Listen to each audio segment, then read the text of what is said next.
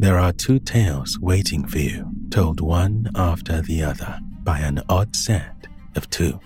So prepare yourself, dear one, because this is Drops of Darkness. I am Stranger, and I tell only fantasies. Whenever your world has a grip on your throat, I am there, waiting to unleash the monsters that sleep in my mind so that they may remind you that you have sharp teeth and claws of your own. Most religious types would have you believe that no soul that passes through the fiery gates of hell ever escapes an eternity of torment and torture. But they would be mistaken. They've never seen either hell or heaven for themselves. So, how could they know that demons would rarely turn down the chance to make a good deal with either the living or the dead? So long as it was kept secret from the morning star, as Lucifer does not take kindly to humans escaping their due anguish. But you see, sometimes it was worth the risk. Demons are vain creatures, after all, with a long list of desires that aren't easy to come by in hell without a little creativity. So, if a human had attained an especially impressive level of skill of interest to a demon, they could find themselves spared from some of the worst that hell had to offer. For the rare few whose skill were desired by a number of Lucifer's horde, they could barter their way into an eternal existence that could resemble something so far as nice, even once they got used to the smell of brimstone and sulfur. One of these rare souls was Benjamin, who had been a farrier in life. He cared for the hooves of many king's horses, which was enough to garner attention. His boots had barely sunk into the crushed bone sand before he found himself standing before a dreadful denizen of the inferno, and deals were struck. So even after death, Benjamin continued his duties, this time maintaining and caring for the hooves of demons as the farrier of hell. It wasn't long at all, a mere 2,000 years, until he had struck a deal with each of the high ranking demonic princes. Beelzebub gave a bowl made from an opened skull that would fill with whatever food and drink Benjamin would ever want Sathanas, with a list of names, used every part of himself that was sharp and jagged to enact the rage that Benjamin never acted on in life. Belphegor cored out a black mountain at the edge of hell, far away from where Lucifer might find him, and filled it with soft places to rest his intact flesh. Mammon looked into Benjamin's mind and saw everything he ever wanted and went to earth himself to steal every last bit. Leviathan also took to the living world, but not for treasures. This demon learned who Ben had ever been envious of and took his time in taking everything that those people held dear. And finally, using clay dug out from the charred sifting sands, Asmodeus took great care in constructing multiple companions for Ben who would satisfy any of his physical desires. In return, Benjamin plucked shards of broken teeth from their hooves, sculpted razor sharp edges, and polished each one into black mirrors. Finally, he would fit them with shoes made of hell glass he forged himself from the molten sands that circled the lake of fire. It wasn't long before the demon princes grew horribly fond of their little pet. All of them but one. Belphegor, although eager to follow along with the other princes in their dealings with Benjamin, seemed indifferent on the best of days, and downright vile on the others. But Benjamin had dealt with many ill tempered beasts in his life, and Belphegor was, after all, a demon so he felt no offense. They seem to like you, Ben said, nodding to one of the many cats that roamed the underworld. He was trimming Belphegor's inky black hoof. the excess coming off in curls that fell between his feet. Is there a reason they seek you out? Belphegor gave no answer to Benjamin's question and tried to brush the calico feline away, but to no avail. It came right back to curl up next to the demon's clawed hand, its purr thrumming in its small chest. Belphegor's true visage was one of the most difficult out of all the demons for Benjamin's human mind to comprehend. But the atmosphere of disdain and annoyance was unmistakable. Why are cats the only animal that go to hell? Benjamin asked, unperturbed by the lack of responses so far. I've only been here a few thousand years, he said, but all I've ever seen are humans, demons, and cats. You rarely stray far from your cave, little soul, lest the morning star discovers your unflayed flesh and decides to torture you himself. So then it's not just cats that come here? No animal souls come to hell at the end of their life. Belphegor said, a somber tone tinging his infinite voices. Every cat you see here is alive. They just happen to know the way, and Lucifer enjoys their company. Alive? Benjamin nearly dropped his knife. What do you mean, alive? How do they get in? If you're thinking that you found a way to escape, don't. You are already dead. There is nowhere you will ever exist that isn't right here. Oh, no, of course, Benjamin said, returning to his work. I'm just surprised that the devil would allow creatures from outside his realm to come and go like that. That's all. You know the Morning Star that well, do you? And that was the end of the conversation. Not because Benjamin was done with his questions, but because for the first time, each of the princes had descended upon his secret home all at once. The devil knows of our deal, human, Mammon said. We must flay him quickly before he's found so intact, said Leviathan, who drew a long knife from his skins. The others agreed.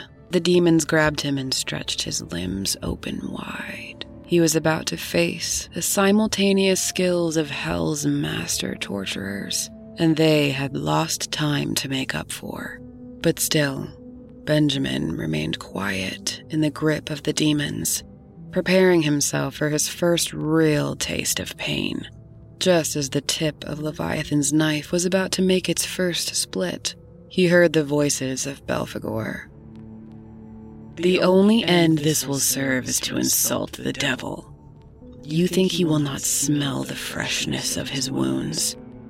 That he does not already know every detail of this transgression? You act as if punishment isn't the very food we eat, and as if our bodies aren't knit together by sin itself. And do you think he will not smell the stench of your unwillingness to inflict pain, Belphegor? hissed Asmodeus. You reek of compassion, O mighty prince. But before any of the demons could continue their squabble, they drowned in white and black feathers, choking on the devil's anger as they writhed before the morning star, who was both man and beast. He was made of a light so pure that it drew all other light to it, casting everything around him in an all consuming darkness. His all white eyes looked only at Benjamin. You must be an impressive soul to have lured so many of my kin to your knife and file, human said the devil, stepping lightly between the squirming demons. His huge mottled wings, even pulled against his back, still dragged through the sand, leaving twin trails in their wake. I can hardly blame demons for making deals, he said, waving a lazy hand in the air. The princes went still, and then rose to hang in midair as they waited for Lucifer's judgment. It's a part of their nature, after all.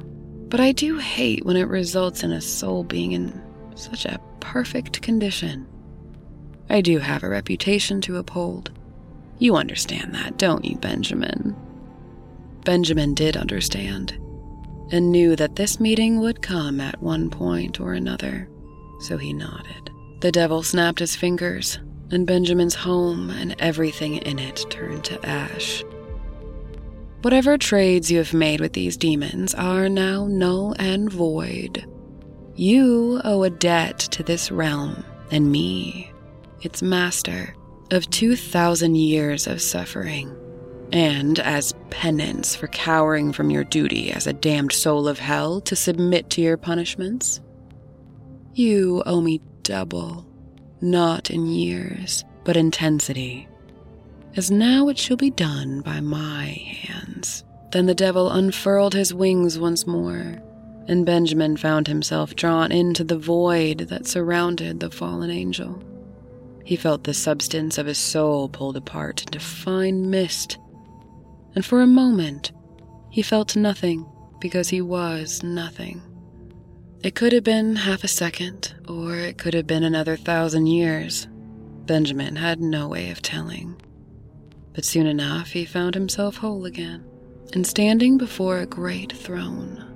On it sat Lucifer, lazing with a black and white tomcat sleeping in his lap.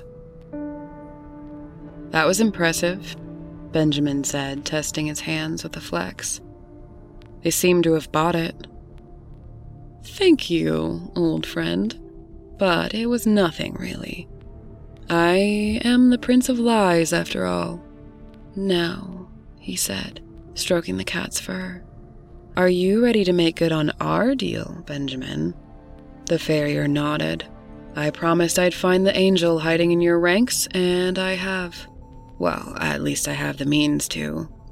The devil raised a brow and waited for an explanation. Benjamin pulled a small tool roll from his pocket and untied the strings. I never knew when you'd decide to show up, so I made sure to keep these with me, he said, unrolling the leather to reveal six glossy hoof trimmings, each in a slightly different shade of black.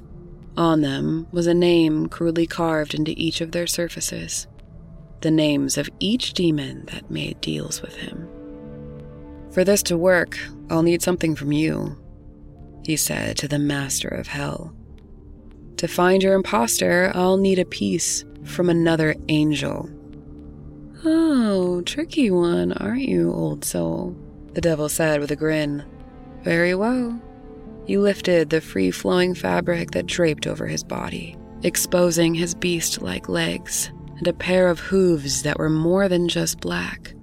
They were the pure absence of light. Careful, warned Samael, the fallen one and once God's favorite son. If you stare into the reflection of my hooves, you will cease to exist in every way that isn't pure suffering and anguish. You are welcome to trim them, but your eyes should stay closed.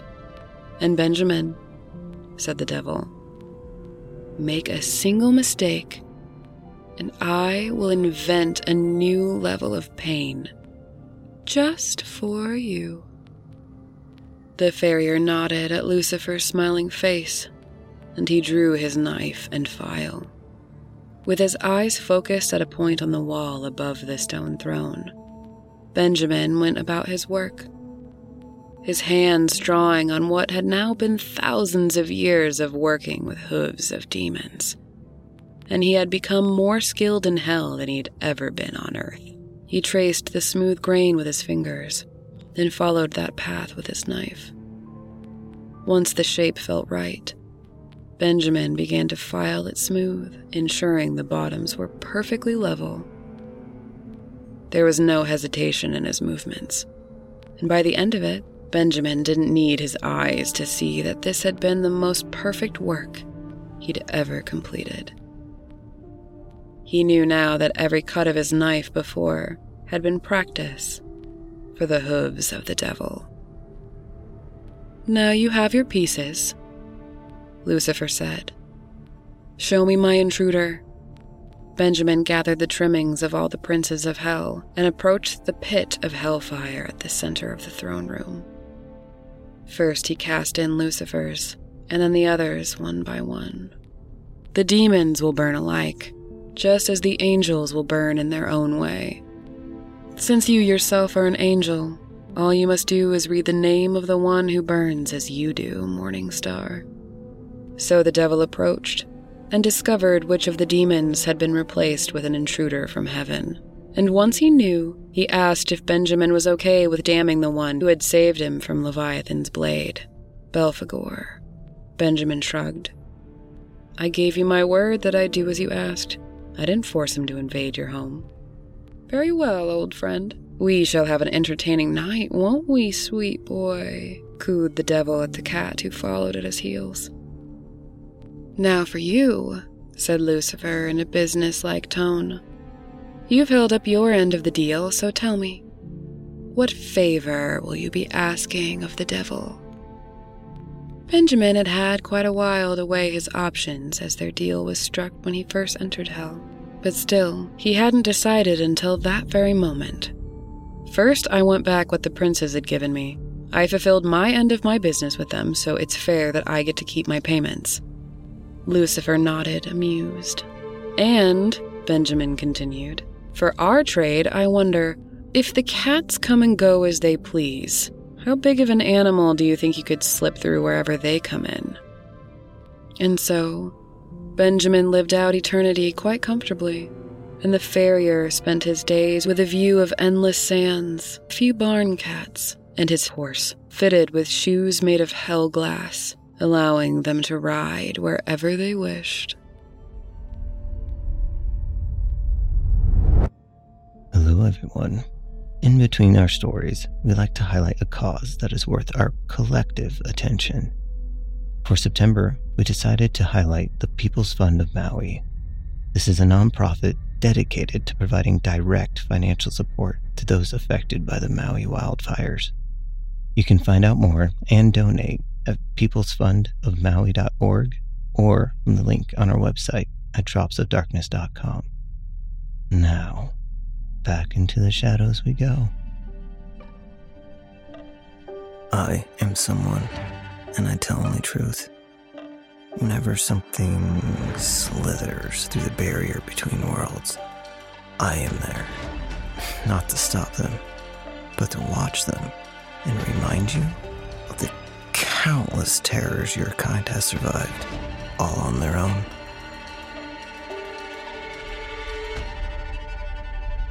I was talking to my dad one day when I was in high school about ghosts and just telling him about some weird experiences that I've had.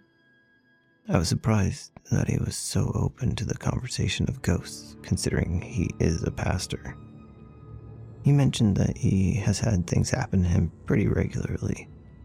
For example, the day before he does a funeral, he will always get a sign from the person he's about to put to rest, and he considers it a sign that they are okay.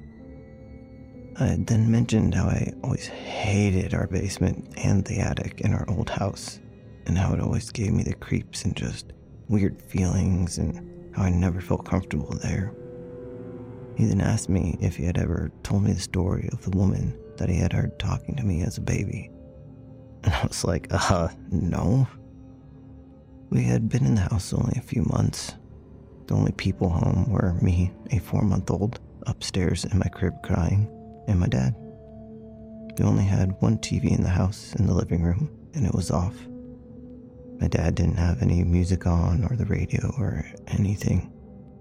He was grabbing something in the kitchen and was about to head up the stairs to get me when he heard an older woman's voice say in a very surprised tone, Oh, it's a little baby. The voice startled him, and he ran up the stairs as fast as he could. But there was no one there besides me in my crib. This encounter freaked him out enough that he then did a little blessing in my room.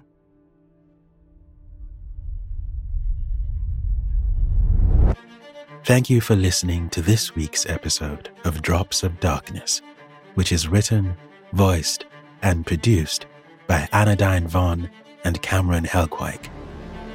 If you enjoyed your drift into the shadows, help keep the stories alive by sharing the show, leaving a review, And if you really want to earn the favor of these dark storytellers, tether yourself to their world by tapping subscribe.